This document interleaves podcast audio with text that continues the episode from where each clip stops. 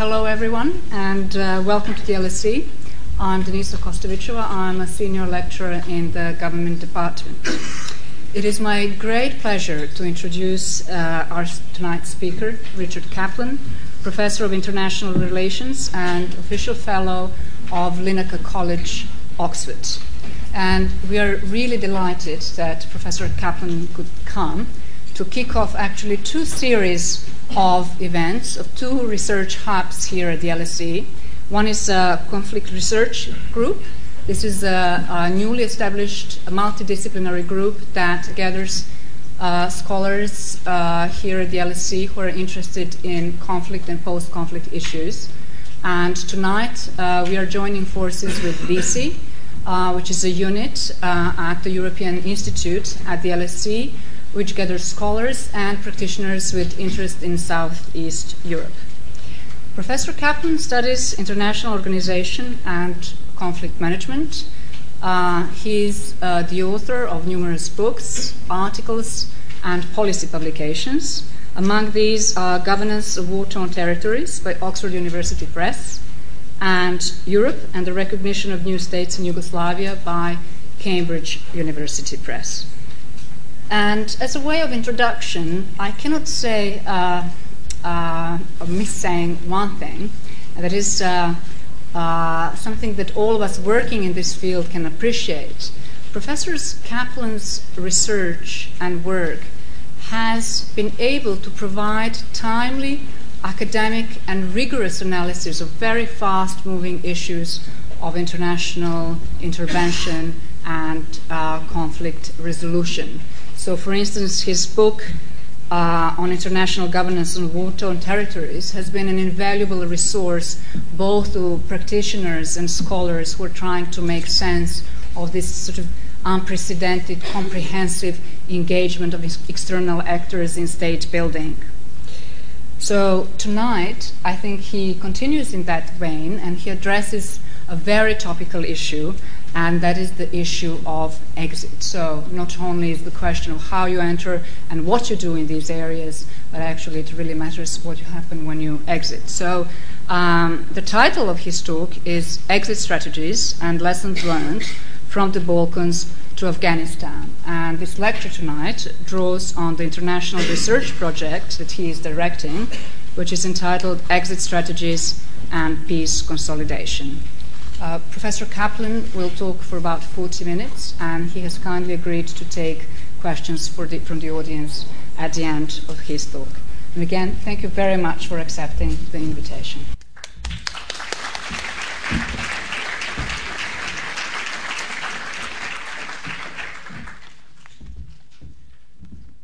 Thank you, Denise, for that kind introduction. It's a genuine pleasure and a, a, great honor to be invited to the LSE and to have this opportunity to join friends, colleagues, and guests this evening in, in a discussion about some of the critical issues of the day. We live in an age that has seen and continues to see an extraordinary level of intervention by states in the so called sovereign affairs of other states. I say so called because this is also a period that has witnessed a remarkable evolution in the meaning of sovereignty from sovereignty as a form of protection against interference, which it remains, to sovereignty as a, a, set of enforceable obligations, and the emphasis here is on enforceable, which it has also always been, but never to quite the same degree as it is today. This shifting notion of sovereignty is in large part what has facilitated the ongoing NATO intervention in Libya, an intervention that would have been difficult, if not impossible, to imagine being carried out on humanitarian grounds 20 or, or so years ago. Indeed, humanitarian crises, actual or imminent, have been invoked as threats to international peace and security, and thus grounds for coercive actions under Chapter 7 of the UN Charter in the cases of Afghanistan, Bosnia and Herzegovina, East Timor, Haiti, Iraq, Rwanda, Somalia, Sudan, and the Federal Republic of Yugoslavia, to mention just a few of the cases. This represents an extraordinary and, in some respects, an, an unprecedented level of intervention. But the new interventionism to which I'm referring to is not limited to coercive measures against sovereign states. I'm also referring to the large number of consensual interventions in fragile states, such as Burundi, Sierra Leone, Guinea Bissau, Central African Republic, Guinea, and Liberia, all six of them states that are on the agenda of the newly established UN Peacebuilding Commission at their government's request. Now, what these states all have in common is that they've been or are currently the targets, if I may put it that way, of extensive peace and state building operations that in many of these cases represent continuing intervention, international engagement, long after any military intervention or peacekeeping operation that's been conducted there. And this brings me to the, the issue at the heart of tonight's lecture. In the past, interveners have generally come and gone, apart from cases of extended military occupation. But even military occupations have not, for the most part, been transformative in nature, with the exception of the Allied occupations of enemy territories, that is, Germany, Austria, Japan, the various externally prompted regime changes, especially during the Cold War, for instance, in Hungary, Czechoslovakia, Grenada, and the, and the most recent exception, the military occupation of Iraq. Today, by contrast, interventions are often followed by or are concomitant with very extensive peace and state building efforts, so much so that in a few cases, Bosnia and Herzegovina, Kosovo, and East Timor, international organizations have been, in effect, the surrogate sovereigns. Now, there are a number of reasons for this development that I'm describing. One is the recognition that states that intervene militarily have a responsibility to rebuild. Colin Powell, U.S. Secretary of State under George Bush, referred to this as the pottery barn principle. You break it, you buy it. In actual fact, it turns out pottery barn is more forgiving than that. But this, this was the concept that uh, uh, underpinned his approach. Similarly, the International Commission on Intervention and State Sovereignty, ICISS, expressed a similar view in its 2001 report to the UN Secretary General when it wrote if military action is taken because of a breakdown or abdication of a state's own capacity and authority in discharging its responsibility to protect, there should be a genuine commitment to helping to build a durable peace and promoting good governance and sustainable development. In other words, the Commission stated the responsibility to protect implies the responsibility not just to prevent and react, but to follow through and rebuild. So there's a normative basis for these extensive peace and state building efforts. That is, we owe it to the people in whose state or territory we've intervened.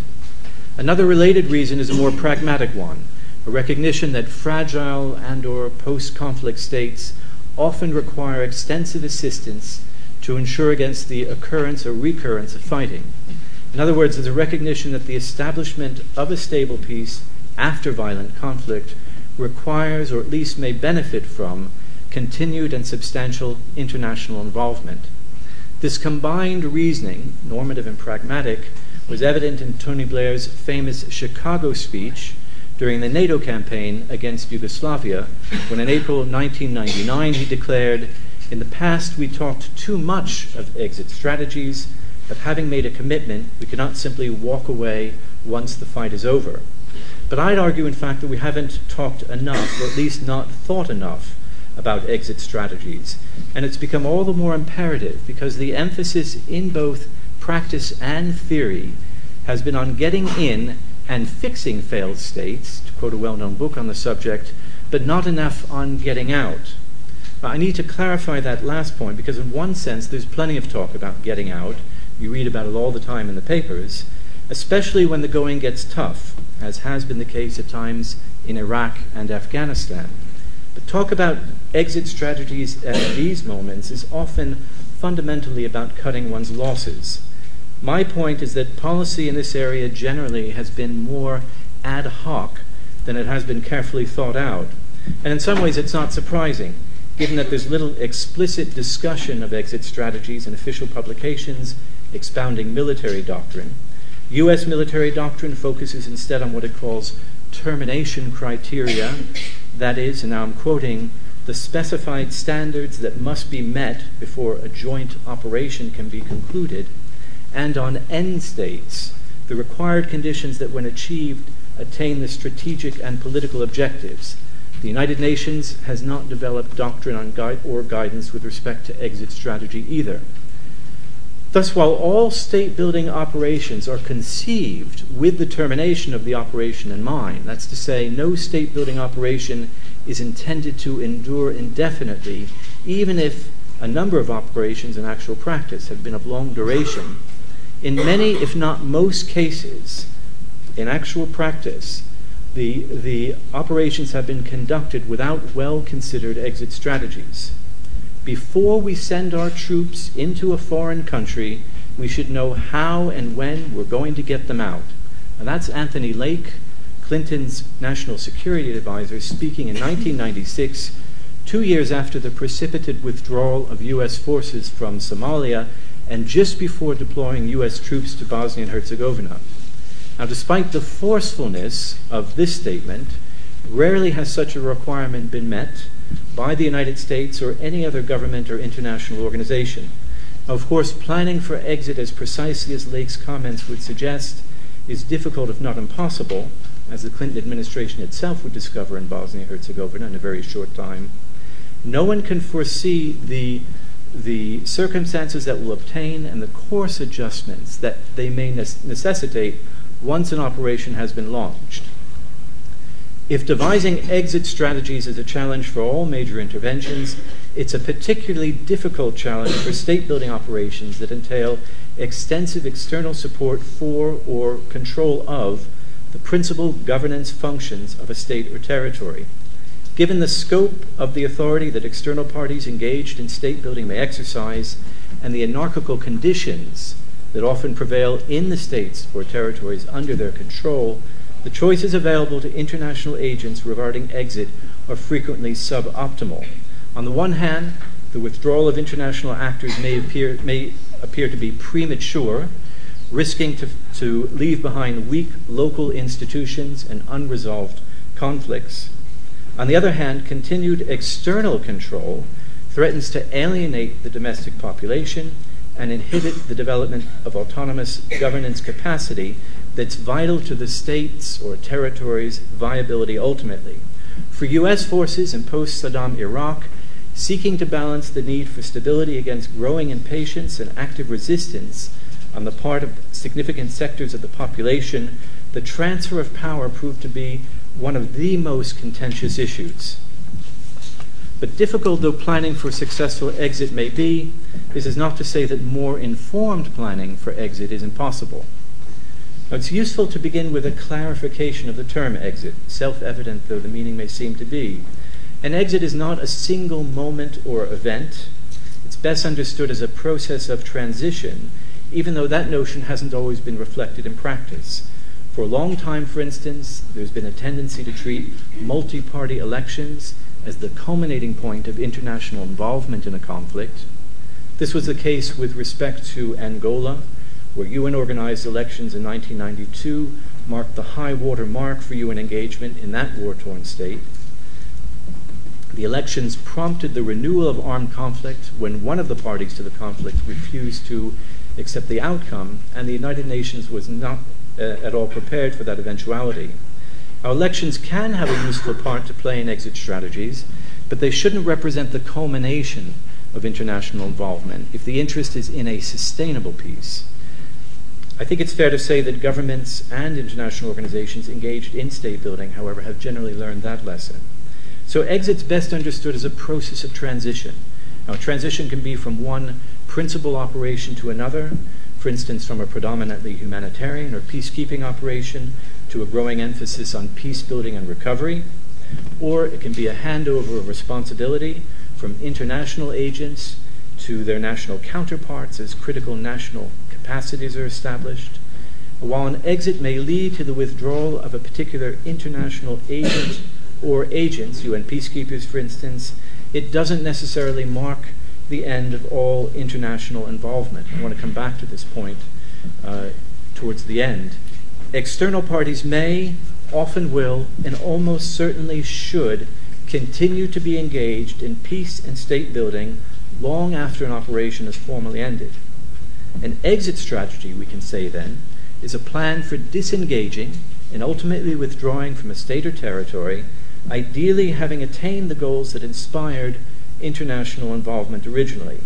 If the goals have been attained, an exit strategy may envision follow on measures to consolidate the gains, a successor operation perhaps, such as the UN mission in support of East Timor, or a monitoring role for a regional organization, such as the OSCE in relation to Eastern Slavonia following the UN transitional administration there. However, if the goals have not been attained and it's concluded cannot be attained, then a different set of considerations will govern the formulation of an exit strategy. If there have been partial gains, are these gains worth preserving? And if so, how can that be achieved? If there are reputational costs associated with exit, such as a perceived loss of credibility, how is the process to be managed in such a way that these can be contained? And if exit will leave others to pick up the pieces, how can exit be uh, accomplished without leaving the others high and dry? Now, as these considerations suggest, exit isn't merely a technical matter to be accomplished ideally when requirements for sustainability have been achieved, it's also a political matter, the pace of which may be determined by a host of domestic and international factors that may have little or nothing to do with the achievement of sustainable outcomes. These political constraints, we can also add organizational constraints, are extremely important to bear in mind, not just for exit strategies, but also for state building more generally. Now, let me go back to what I just said about exit as a process rather than a single moment or event. There are two subsidiary observations that follow from that one. First, as a process, exit is inextricably linked to entry. An entry strategy will typically envisage a particular end state. When it doesn't, as is the case with Kosovo, it creates serious difficulties for the formulation of an exit strategy for the simple reason that it's difficult, if not impossible, to plot a strategy for transition when you don't know what you're transiting to. Planning for exit may and arguably should commence even before the initiation of an operation, insofar as it needs to be clear from the outset what the targets will, uh, will be that have to be met and what strategies and resources will be required to meet them so that international commitments can be scaled back ultimately in a sustainable manner. Effective planning for exit also entails continual reevaluation of goals and assessment of progress towards them. Do the original objectives still support the broad strategic goals of the mission? Have new or unanticipated threats to a stable peace emerged? For instance, external security challenges or, or tensions within the population that require the articulation of new or altered objectives? Has available implementing capacity nationally and internationally changed? And what implications does that have for meeting an operations objectives and achieving a sustainable exit? A clear roadmap to an exit at the start of an operation obviously isn't realistic because circumstances will evolve, often in unanticipated ways. But it is important, therefore, to rethink the exit strategy continually. Now, another reason why it's important to regard exit as a process of transition is, be- is because state building operations are generally complex operations. And insofar as it's not possible to deal with all aspects of state building concurrently, exit's likely to take place in stages, with different actors scaling back and withdrawing at different times. Peacekeepers may depart as development workers arrive. Careful consideration needs to be given, therefore, to managing transitions within these operations as well as exiting from them. And this has been proved to be difficult uh, to achieve not only between organizations, but also within the same organization, as with the, the United Nations. Now, for that matter, exit will not necessarily mark the end of all international involvement in state building. There may be further international engagement and third party influence long after the departure of the, the formal military and civilian organizations focusing solely on the termination of formal international authority structures ignores the reality of the likely continued intervention and exercise of power by outside actors in post conflict territories and the role that they can play in peace consolidation. So, through its accession process, for instance, the European Union has exerted a significant ongoing influence on the pace and character of post conflict state building in the Western Balkans, notably uh, Croatia, Bosnia Herzegovina, Macedonia, and, and Kosovo. There's growing awareness, however, of the importance of more systematic follow on measures that can and should be taken in the wake of exit to reinforce post conflict state building achievements or, in the event of a failure to complete a mandate, to mitigate the effects of adverse developments. A number of operations have seen the adoption of such measures. Sierra Leone and East Timor, which I mentioned already, were both home to major UN post conflict state building operations that, upon termination, were followed by successor UN missions. In the case of Sierra Leone, the mission played a critical role in peace consolidation. In the case of East Timor, the mission didn't prevent the recurrence of violence in 2006, but it arguably facilitated the rapid deployment of additional peacekeepers to that troubled state when conflict reignited. Recognition of the need for systematic follow on measures is also reflected in the recently created UN Peacebuilding Commission and its associated bodies, although the PBC value added hasn't yet been fully realized. There are several factors that may impede the achievement of a successful exit. The first arises from the fact that exit strategies are, to a considerable extent, path dependent. A good exit strategy depends on good entrance and intermediate strategies. If there have been major deficiencies in the design or execution of the operation, leaving aside how feasible state building may actually be in a given case, an exit strategy will be unable to compensate for those deficiencies easily or at all. The second factor relates to something I said earlier that state building is not a, a process whose success depends wholly on meeting technical administrative challenges. Such a view ignores the salience of political factors at both the national and international levels and the extent to which these may have a bearing on the timing and nature of exits. In some cases, local pressures for a more rapid transfer of authority to national actors have resulted in an accelerated transition for which the country, in effect, was not adequately equipped. In both East Timor and Iraq, for instance, growing frustration and impatience with the international authorities led to a, a highly compressed process, process of political transition. In other cases, pressures from troop contributing countries for burden relief have resulted in a premature withdrawal of forces that compromised a fragile peace in Sierra Leone, for instance, budgetary pressures played a decisive role in establishing Nigeria's timetable for exit when ECOWAS was keeping the peace there. While in East Timor, member states rejected appeals from the UN Secretary General to slow the pace of peacekeeping uh, troop withdrawal. A longer time frame, however, is not necessarily the, the solution either. In the case of Bosnia and Herzegovina, the continuing international presence has arguably, arguably been a factor contributing to dependency, thus inhibiting the emergence of autonomous governance there. And the critical question is whether, in these and other cases, the ground could have been better prepared if international policies had been designed and implemented with greater knowledge of and attention to local needs and sensibilities. Other factors may also be an impediment to a successful exit. The failure to achieve a, a durable political settlement may produce a peace so fragile that it will be unable to sustain itself without the constraining effects of an ongoing international presence. Exit under these conditions can trigger the reignition of violent conflict. Similarly, local buy in to an exit strategy may be limited, especially if that strategy entails a contested transfer of power and thus will also imperil the peace. Also, regional powers may not support the arrangements that an exit will leave behind. This has been the concern about Iran with respect to Iraq and Pakistan with respect to Afghanistan recently. And for all these reasons, some form of strategic overwatch may be advisable that will facilitate the redeployment of peacekeepers and civilian advisors in the event of a, of a threatened or actual collapse of the peace. So these are some of the factors that can impede the achievement of a successful exit. There are also a number of factors that uh, can contribute to a successful exit.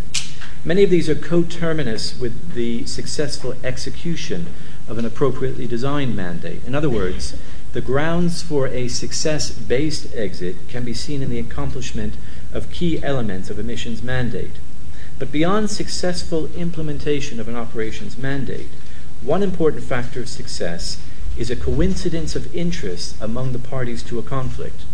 When all parties are working towards common goals and objectives, the outcome achieved at the time of exit is likely to enjoy wide support, thus minimizing one risk factor associated with renewed conflict. Germany and Japan after World War II, Mozambique and Sierra Leone more, more recently, are cases where a convergence of interests among all parties, national and international, helped to sustain the peace following the downsizing and exit of international forces. The prior existence, existence of a functioning state is another factor that enhances the prospects for successful exit. Germany, Japan, and Austria were all states prior to the war with effective administrations and advanced industrial economies and were governed by the rule of law. In these cases, the challenge was precisely to rebuild the war torn state, subject, of course, to, to modification. If exit didn't occur sooner in these cases, it was largely because of the pivotal role of these countries in the Cold War and not because of inadequate progress in state building. In many other cases, the objective has been to build a state after conflict or, or comparable trauma, where previously there had been a weak or arguably failed state, a far more daunting challenge. In some of these cases, the magnitude of the challenge will be so great that exit may either be an illusion, as with Haiti, which has seen seven missions, seven UN missions, in little more than a decade, or it may be predicated not on success, but on the more modest achievement of an improved state of affairs. A continuing troop presence is another factor that may contribute to a successful exit. This is consistent with the findings of my colleague Paul Collier and his associates on the basis of their analysis of a large number of post conflict situations, to the extent that a continuing troop presence encourages post conflict states to reduce their military expenditure, Collier and Associates found that it will significantly decrease the risk of renewed conflict. Additionally, they found that a continuing international troop presence in the form of, of peacekeepers, for instance, may deter the outbreak of rebellion. These findings are also consistent with what I said earlier about the importance of post exit follow on measures. Now, there's no single recipe for exit, but any successful exit strategy will require sound knowledge of the challenges to a sustainable peace throughout the course of an operation. For this reason, it's important for operations to develop meaningful measures of progress to inform transitional and exit planning. State building missions have made some re- progress uh, in this regard. The UN mission in Sierra Leone, UNAMSIL, was the first UN peace support operation to use benchmarks and employed them effectively to guide its troop drawdown. The mission stressed the importance of pegging the withdrawal of the peacekeeping presence to benchmarks based on the government's capacity to maintain external, maintain external and internal security without international assistance. Now, that may seem like a no brainer, but the simple truth is that for all these years and even today, planning for transition and exit is not governed by any systematic assessments of progress towards satisfying the requirements for a sustainable peace. Now, what does all this tell us about Afghanistan specifically? I have to confess, I'm not an Afghanistan expert, and I'm even only highlighting Afghanistan now because it was given some prominence in the publicity for this lecture. But uh, in closing, I'll venture a few brief observations that are relevant to Afghanistan specifically. The U.S. and its coalition partners are engaged in a, in a drawdown of troops. Clearly, the original goals of the coalition the defeat of the Taliban, the establishment of a capable and legitimate Afghan government, economic regeneration these goals haven't been achieved. As a result, even assuming that the Afghan security forces, the army and police in particular, can maintain security in key areas, not all areas, key areas of the country, and that's a big assumption. But even assuming this, there will still be the need for an international military presence for at least five more years. That could be a UN peacekeeping force, 20 to 30,000 strong, led by Turkey, perhaps, or more likely, because of the robustness of the operations that may be required, a U.S. so called residual force of anywhere from 20 to 40,000 soldiers. That's my first point exit will require to continue a continued international military presence. Second, a, success, a successful exit strategy will require the support of key regional actors in at least two respects Their, reco- their cooperation will be required to work towards further stabilization of Afghanistan, and Pakistan's uh, support is critical here. The cooperation of regional states will also be required to promote regional economic integration, which would benefit not just Afghanistan, but also Afghanistan's neighbors.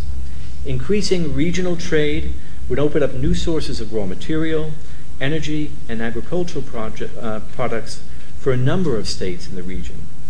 And that's the thinking behind the new Silk Road initiative that was launched with much fanfare at the end of September. I don't doubt that regional economic cooperation could be of great value. It's an approach that's been pursued with some success in, in, the Western Balkans, but I also don't underestimate the obstacles to achieving it. And yet, if Afghanistan's economic prospects don't improve, it's difficult to see how peace can be sustained. Now, in closing, I want to stress that the, the foregoing represents just some, certainly not all, of the lessons that can be drawn from the experiences of state building from the Balkans to Afghanistan. If nothing else, they serve to demonstrate that attempts to plan for exit are not entirely misguided as much of the literature will tell you it is. To a large degree, of course, state building is an art, it's not a science. But that doesn't mean that exits have to be uh, entirely hostage to fortune. A lot's been written about what the, um, about the uncertainty and ambiguity that plague planning in wartime, what the, the Prussian military analyst um, Karl von Clausewitz referred to as the fog of war. But as recent and historic experiences demonstrate, the fog of peace at times may be no less opaque. Moreover, in some respects, the stakes may be just as high, given that between one third and one half, depending on how you count these things, of all violent conflicts reignite within five years of the establishment of a, of, the, of a peace. The importance, therefore, of understanding the dynamics of conflict transformation, including the requirements for the maintenance of peace, cannot be overstated. If you agree, I hope you will, I'll invite you to look at uh, my book on the subject based on this project when it appears next year by um, Oxford University Press. Thank you very much for your attention.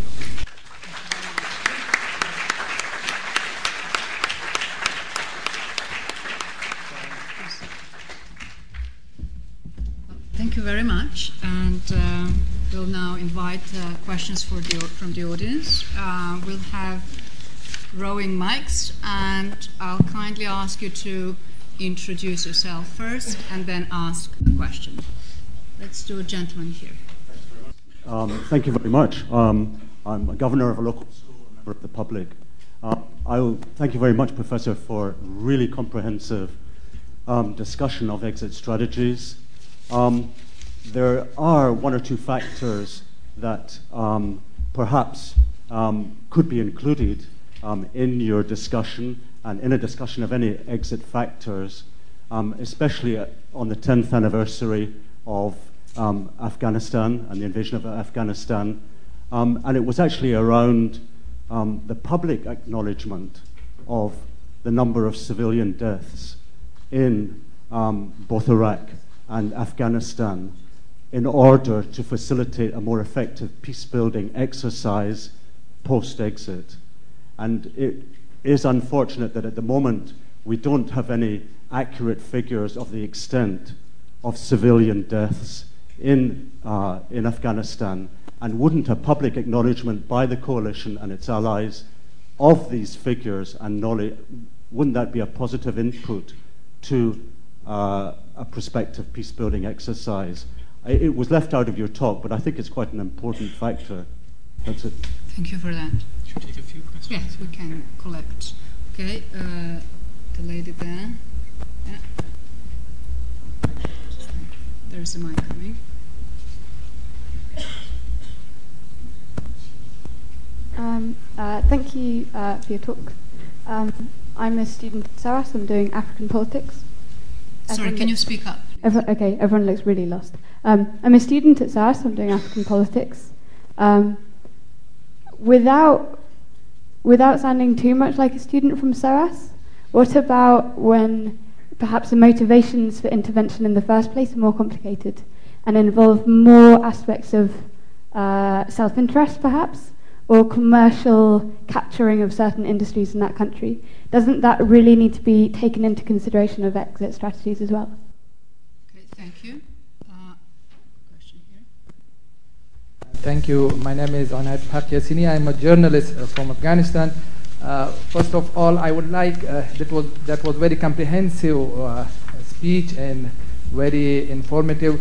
Just I would like to add that uh, when these people are in going to a country, they first jump, then they think. I think they first think, then they jump. Uh, for example, uh, in most of the cases in Afghanistan, particularly, th- there is nothing as institution if, as they were telling us in the beginning of the in- intervention. So, do you think is it premature or just face saving? Uh, face saving. Elections are coming in America, elsewhere, economic crisis. Everybody is saving money. So they are trying just to leave Afghanistan to neighbors who butchered Afghans in 90s like animals. So don't you worry that this thing may happen again? Thank you. Um, Richard, do you want to take a few more? Maybe I'll stop with these three, Yeah. but the sorry, the, the last the question itself at the end of your comment, don't I worry that Uh, they, will, they will leave Afghan people to neighbors again as they left them in 1990s. you want Oh, okay. All right, maybe one more then. My name is Ahmed Javed, and I'm working for the embassy here in uh, London, and I'm working as commercial counselor in the embassy. I used to wo- work for the government in the past six years, um, so I see things from inside uh, more in details. Uh, but first of all, thank you for the very insightful uh, presentation, Professor Caplan. Um, my question is um, we talk about military presence for the coming five years. We talk about regional cooperation, trade and investment, a lot of these topics that have been discussed and uh, undertaken in many, many strategies developed in Afghanistan, the national strategy for Afghanistan de- developed. What's going on? The Afghan Compact, and many of them. So, in the presence of more than hundreds of international troops in Afghanistan, advisors, the presence of the whole international community, we have failed to have a working public government, uh, public uh, sector. There the corruption is something that's being discussed every day, and we know about it. The military, low capacity, non-functioning institutions in Afghanistan, they have, I mean, in the presence of the international community, we have, we have failed to have all these things in place. What kind of guarantee can these kind of researches or views give to the Afghan citizens that after five years, with the presence of 20,000 or whatever number we're talking about of military, uh, US or um, NATO military forces in Afghanistan, we will have a functioning government and we'll get regional cooperation. We'll get everything in place in five years. What kind of guarantee is in place? Thank you. Okay, why don't we, if you don't mind, I'll yes. stop and uh, work backwards. The two last two questions together. I mean, the simple answer to your question, what kind of guarantees? None. There, there are no guarantees that the that anything will be achieved, or for that matter, even that commitments will be honored necessarily. But, and this relates to the question that was asked previously, and the point that I made d- during the lecture, the considerations that drive the timing and nature of, of exit are more than just uh, sustainability, sustainability issues. Uh, there are, as you're indicating, political considerations as, as well of, of various kinds. You're alluding to domestic U.S. considerations, budgetary pressures, uh, electoral pressures, and these are these can't be ignored. And be, because of that, it's fair to say that there won't be any. First of all, there'll never be any guarantees that a strategy will succeed, but but there won't even be a guarantee that the United States and other coalition partners will uh, honor entirely pledges that they may have made. But at the same time, I, I think it's going to be very difficult to turn their backs completely on what's happening for two reasons. Uh, one is that they have already invested uh, a lot, and it's not it's their credibility that is at stake, but it, it's also uh, the the relations with their allies regionally, and also the the coalition partners beyond the region. Think that it would be very very difficult for the United States to completely uh, turn its back, and then there's there's also the the considerations that prompted engagement in the in the first place, which is um, the insecurity in, in the region, and, and, and, they don't want to leave a, a black hole there. Now, it doesn't mean to say, as I said, that uh, they will necessarily succeed, but this, uh, I, I, don't think that we're going to see turning away completely. Uh, I think we're going to see a very significant uh, scaling down and a recalibration of uh, engagement, uh, national and, and international, intergovernmental. As far as the motivations for engagement are concerned, uh, th- they're often mixed. It's hard to think of any single intervention that is unmixed, and that's a fact of life. I think we have to accept that, and we have to, on a case by, say, by case basis, if we're talking about judging these interventions, we have to we have to assess whether the mix is an acceptable one. In, in the case of, of Libya, there were ostensibly uh, and uh, genuinely uh, humanitarian considerations, but they're obviously not the only considerations that explain uh, NATO in- intervention, and particularly um, French, British, and, and U.S. intervention in, in that country. Uh, and this clearly does have an impact on the objectives, it has an impact on the way in which the uh, military campaign is going to be uh, fought, and also the, uh, the, the, the, civilian side of the, the operation. Uh, and I think that what's important is to try, if, if you're talking about the standpoint of, of of a concerned public to to shape this, to bring pressure to bear to uh, limit the pursuit of, of certain goals, to ensure that certain priorities are uh, maintained and, and respected. And I think that that has succeeded to a very great extent in the case of, of, of Libya. Other powers, on the Security Council, for instance, uh, helped to rein in, in some respects, Britain and uh, and, and the United Kingdom, um, China, and, and Russia in, in particular, ensuring that there wasn't too liberal an interpretation of the, the relevant Security Council uh, resolutions. But yes, it's inevitable that they're going to have, they're going to color uh, the nature of the uh, engagement.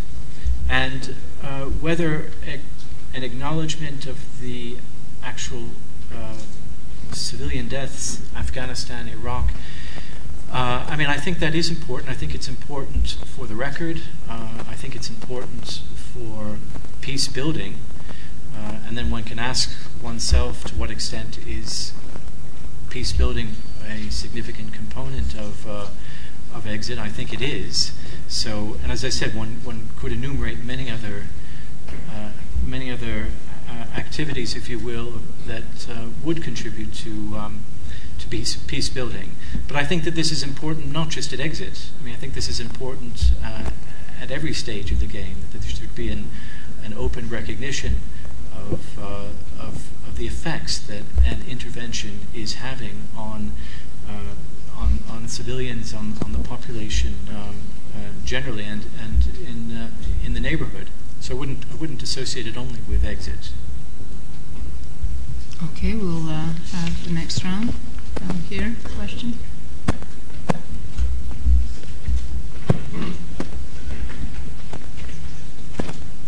I'm Najim Abbas from the East West Institute. Professor Caplan, do you suspect that there is an insistence to impose a Iraq-like solution, Iraq-like exit plan from Afghanistan, irrespective of the dissimilarities? And would we end up having a Lebanon, albeit more fragmented and divided on ethnic and sectarian lines. Um, any other questions? Okay, here. Although they won't hear you in the back.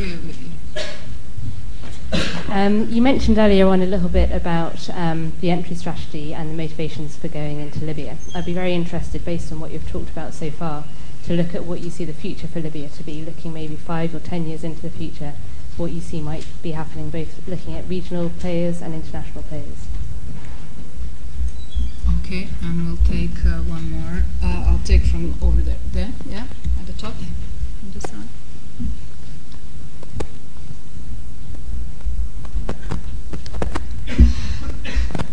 Uh, Professor Caplan, thank you very much for your presentation. I'm Jakush Kabashi. I come from Macedonia. Uh, we in the Balkans have seen many international interventions in the past 10 to 15 years. Uh, but my question is somehow different. Seeing the experience of Somalia, uh, 10, 15 years after the first intervention, we still have a failed state there. And when we compare that uh, to the intervention in Iraq and Afghanistan, uh, what is better? To stay in a country for 10, 15, 20 years and uh, keep it safe, or to leave fast and 20 years later to have no idea what are we going to do there? Thank you. And uh, I think I'll uh, abuse my position as a chair, yes. actually. To ask you a question, I thought it was very interesting the way um, you talked about exit as on one hand as a process, but exit of not necessarily completely leaving. So I was just wondering in, in, in the research, it seems to me that you are reframing exit as a legitimate stay and sort of minimum necessary stay, which you didn't um, specify whether that would be military or civilian. We've seen in different places sort of external actors staying in different ways. So I was just wondering what would be that threshold, if you like, when you would actually say, well, exit has happened despite the stay of some form of international presence? Okay. I was okay. promised easy questions. These are not easy questions.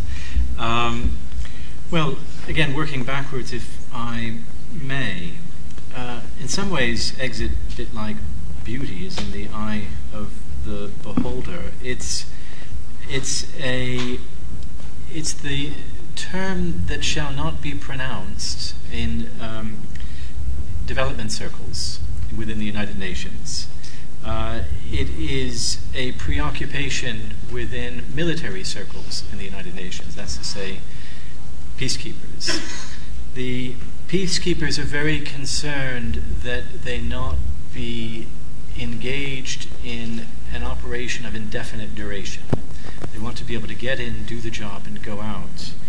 And the concern among the within the development community in, in the UN, but not exclusively in the UN, is that any talk of exit, particularly for a fragile or a post-conflict state, sends the wrong signal, which is a signal of non-continuing uh, commitment. So, uh, what is what is an exit? I mean, my, point is that even after exit, you're going to find, in all likelihood, uh, some residue, quite significant uh, residue, may may even be, of international engagement, uh, and that's how it should be. Uh, I mean, I think that ideally, the decisions about when and at what level and what kind of engagement should be made uh, to the best extent possible on sustainability grounds. Can a peace endure?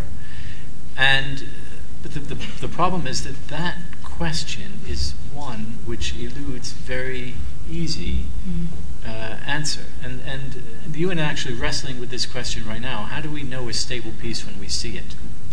Uh, obviously, uh, one one way to test the sustainability is to leave and to see if the stru- if the state collapses. But that's a little bit like suggesting that we test the soundness of a bridge by running hundred cars over it and seeing if the bridge stays in place. I don't think any en- engineer or public would accept that as a uh, as a road test, uh, as an engineering test. So this is a this is a very difficult challenge, and and um, I'm straying a little bit, but I think that it's relevant because the Peace Building Commission, in effect, is the last agency holding the ball now after peacekeeping. Well, I mean, the development, development, development agencies are as well. They're wondering, they know how to get countries onto their agenda.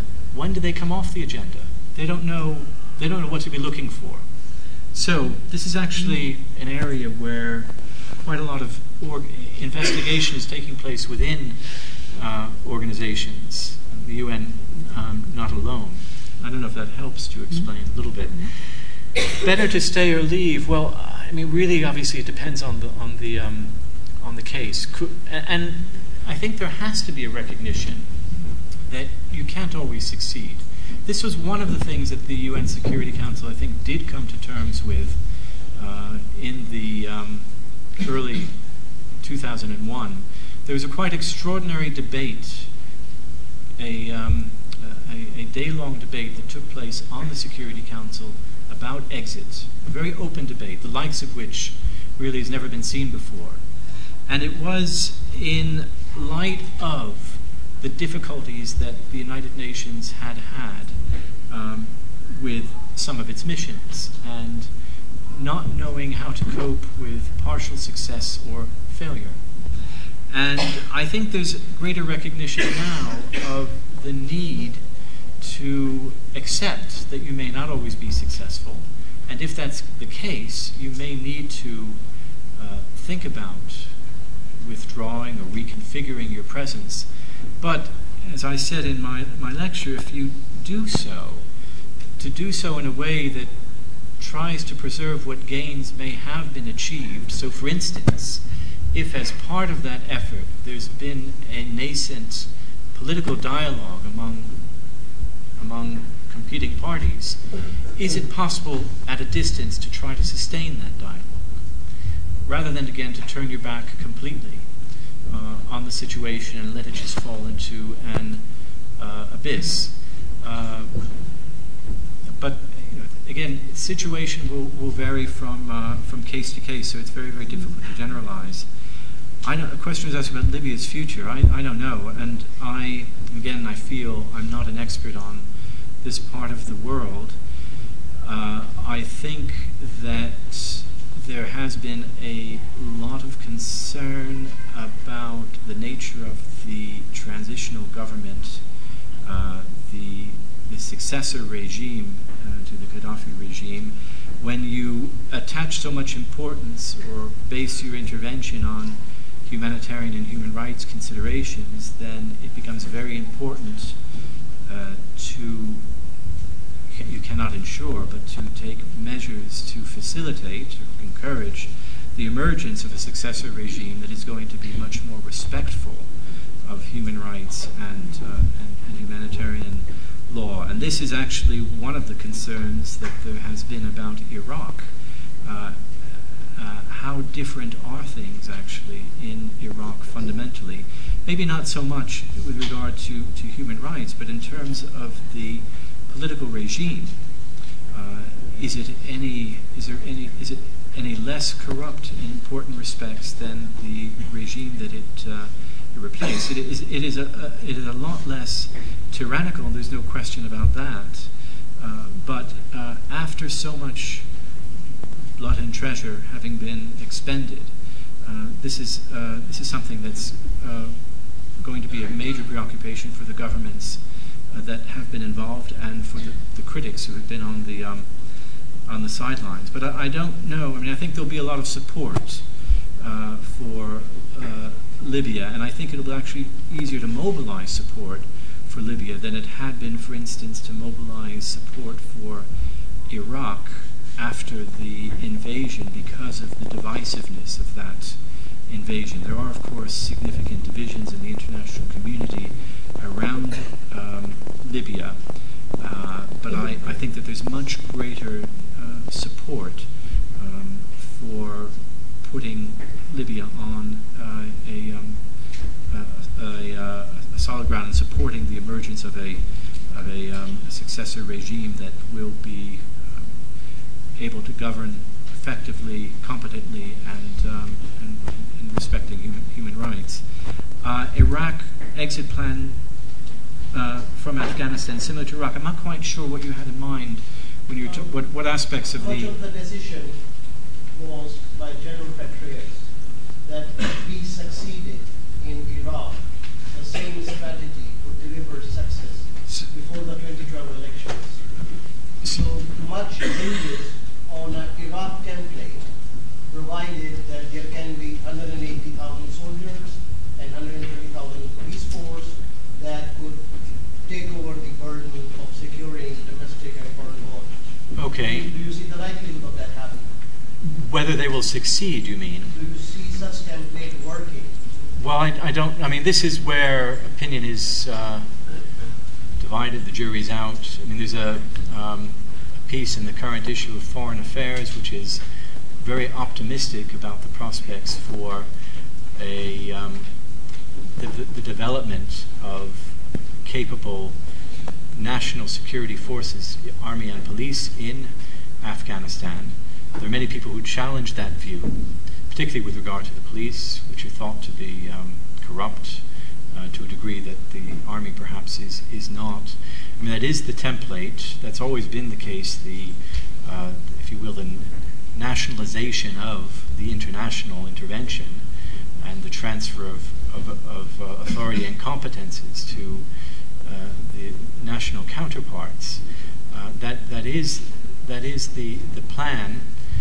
I don't know whether they'll. I mean, they have. They, they again, you read this piece, um, you get the impression that they've been successful in key areas in the country, and that that's all that really matters. They, they may not be able to succeed across the country, but as long as they're able to maintain that level of security in key areas, and a lot can be achieved from that. I don't know. I'm, I really am not expert enough to be able to say. But one thing you said I found also quite interesting the declaration of success, because this is another thing one has to be very careful about.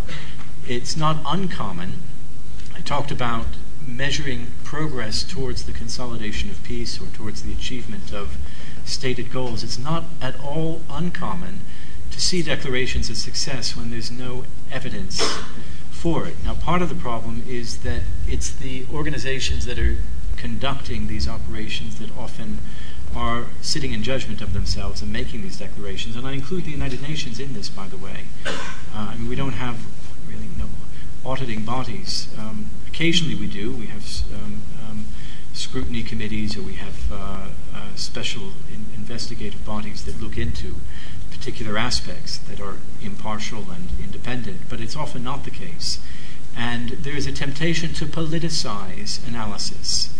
Uh, because we have to be out by 2012, we have to ensure that we have measurable success by 2012, so we will do everything to uh, give the impression of, of success. So you get a kind of Potemkin like um, success, if, if, if you will. And uh, th- that's, that's a temptation that all, all organizations, I'm afraid, succumb to. Um, uh, because they're going to be judged by the electorate, they're going to be judged by member states m- making donations, if they are, for instance, the United Nations. So there's a lot at stake with acknowledging uh, failure, which puts them off from doing it very often. Okay, and I think we have time for one round of questions. One here.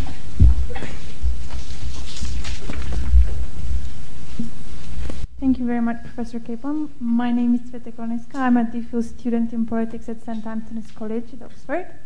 Um, I find very interesting the idea that you're defining exit as a process. And in that line, I'd like to ask you if you could please elaborate a bit more on the agency side of the whole issue.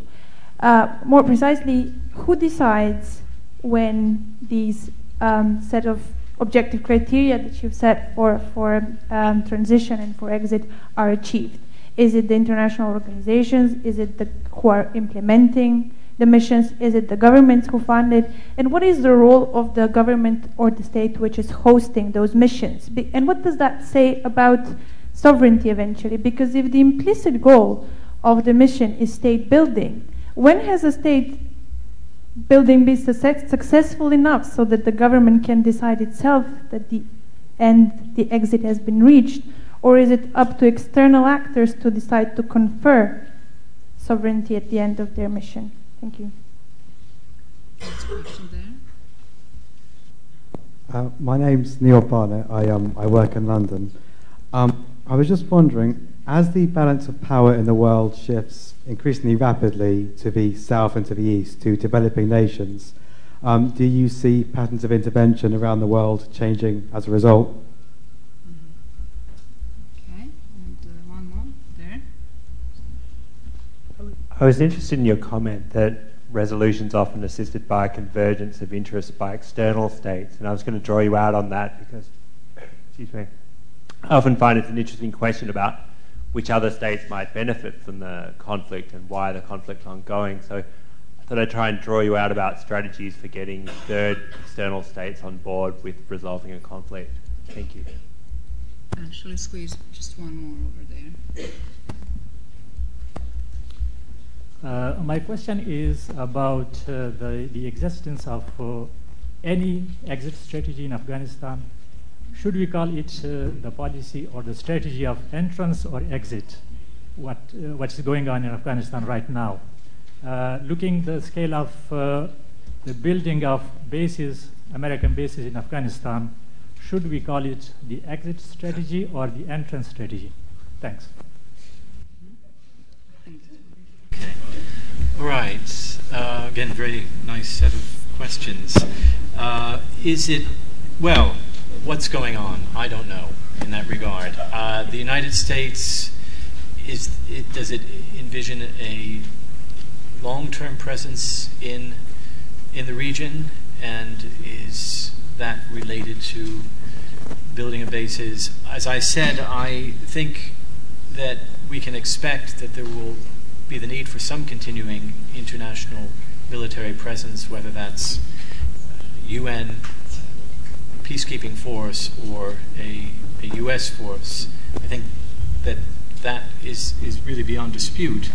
And uh, I don't know, frankly, whether uh, what plans the U.S. has for uh, military deployment in, in that region and how it fits in, into any you know, broader strategy it might have about uh, its its global reach. Uh, but this relates to one of the earlier questions about, for that matter, mixed motives of of intervention or at, at every stage of engagement, states are are going to be motivated for different reasons to take the actions that they're they're taking, and uh, if it, it's quite conceivable that there there could be more, if you will, parochial interest to do more with uh, U.S. strategic interest than than, only with respect to Afghanistan's interest. But I, I seriously do not know enough about uh, U.S. thinking with regard to its future engagement in the region to be able to answer that satisfactorily. Um, strategies for getting external states on board. Well, I mean, this is diplomacy, and every um, trick in the book, every uh, that a state may have, and that will vary, of course, depending on uh, the, the, the, the, power of the state. Um, it's also a question of the capacity of the regional state. I mean, Pakistan has problems of various kinds. Um, uh, w- one is um, I mean, it, it has it's, it's subject to so many different kinds of internal pressures. Makes it very, very difficult to, I mean, institutional and um, identity makes it very, very difficult for it to provide the kind of support for the United States in the region that the United States would like to see. And the other thing is that it isn't um, a fully sovereign state in the sense that it doesn't exercise sovereign control over all of its territory, and that has been a problem from really the very beginning. Uh, so there may be inherent difficulties that prevent, even with the best of resources, and obviously Pakistan has been the recipient of quite significant uh, U.S. military and, and, economic assistance, and even that hasn't always been enough to um, um, bring it on board because of these these countervailing pressures, but also because of limited um, competences in some respects. But you know, in other cases, I think we've been a lot more successful with respect, for instance, to Serbia uh, in the Western Balkans. And again, there are all kinds of reasons, a lot of these also indigenous. Um, but I, I, I, think it would be difficult to argue that they're not related in any way to uh, the external uh, inducements and uh, threats um, that uh, have been issued by, for instance, the, the European Union most significantly. Um, patterns of intervention, are they changing or will they be changing? I mean, that's quite an interesting question, particularly as uh, many states, leading states in the global south, uh, historic uh, proponents of non intervention are claiming a rightful seat on the uh, Security Council. India, Brazil, uh, for instance, um, even Germany for that matter, not from the global south, but uh, uh was um, not in, in, any way enthusiastic about the engagement in, in, in Libya. A lot of soul searching there.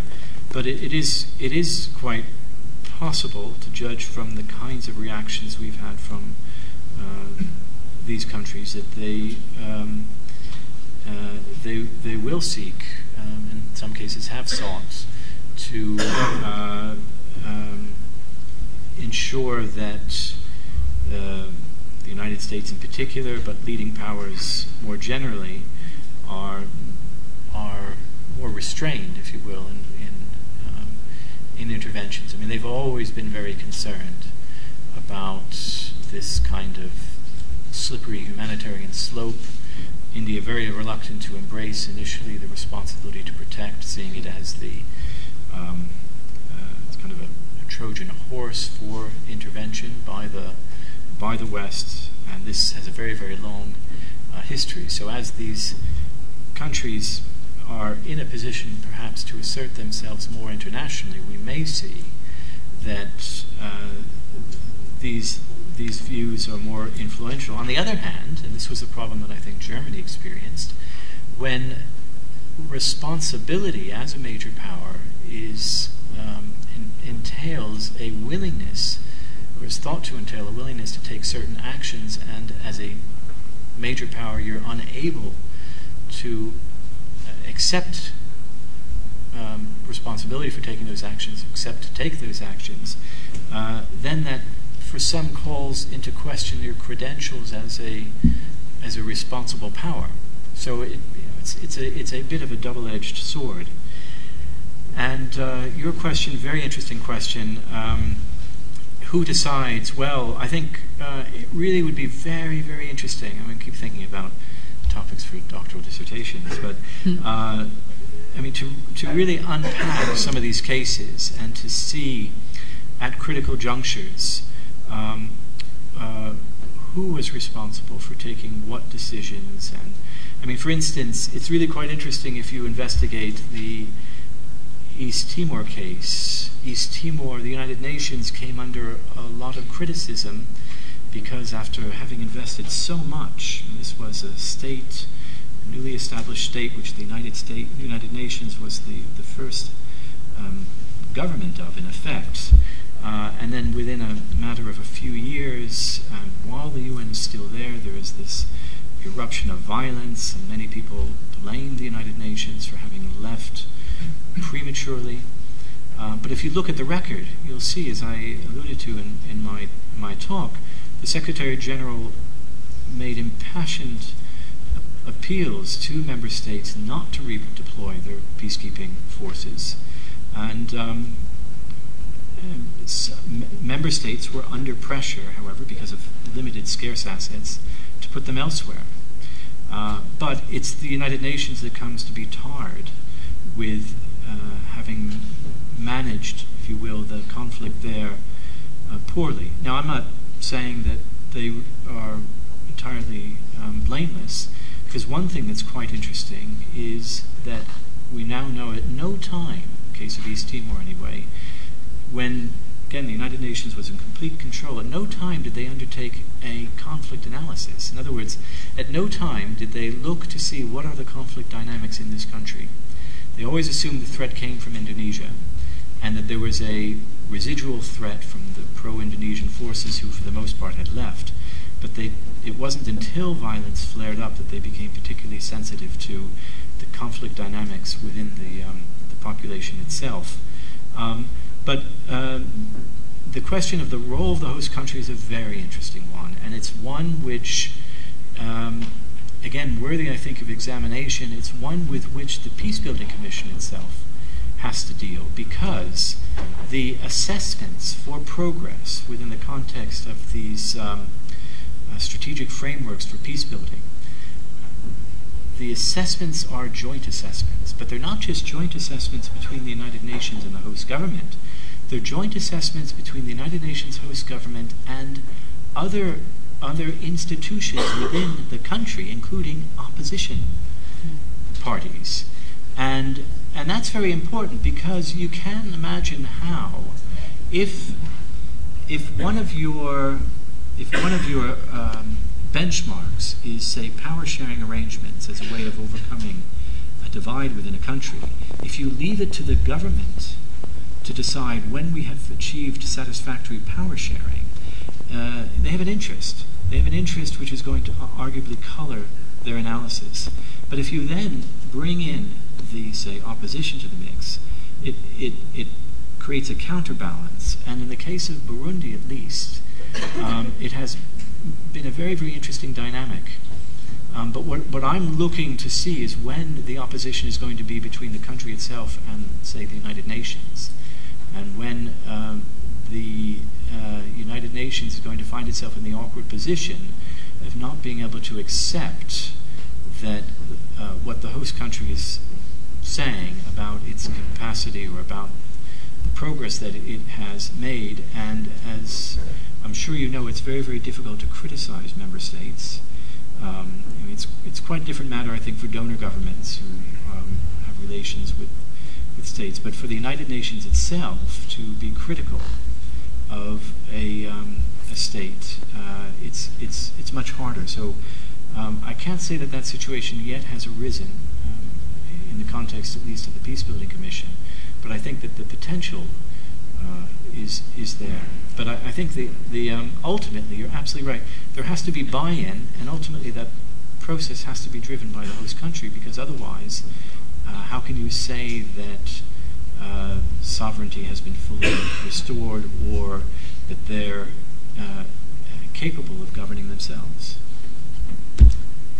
Well, thank you very much uh, for your thought provoking lecture and for being generous with your comments. And I'm sure that uh, no one who was here tonight will think the same when they hear the word and discussion about exit on radio or in the papers. We are looking forward to your next book. Thank you very thank much. You.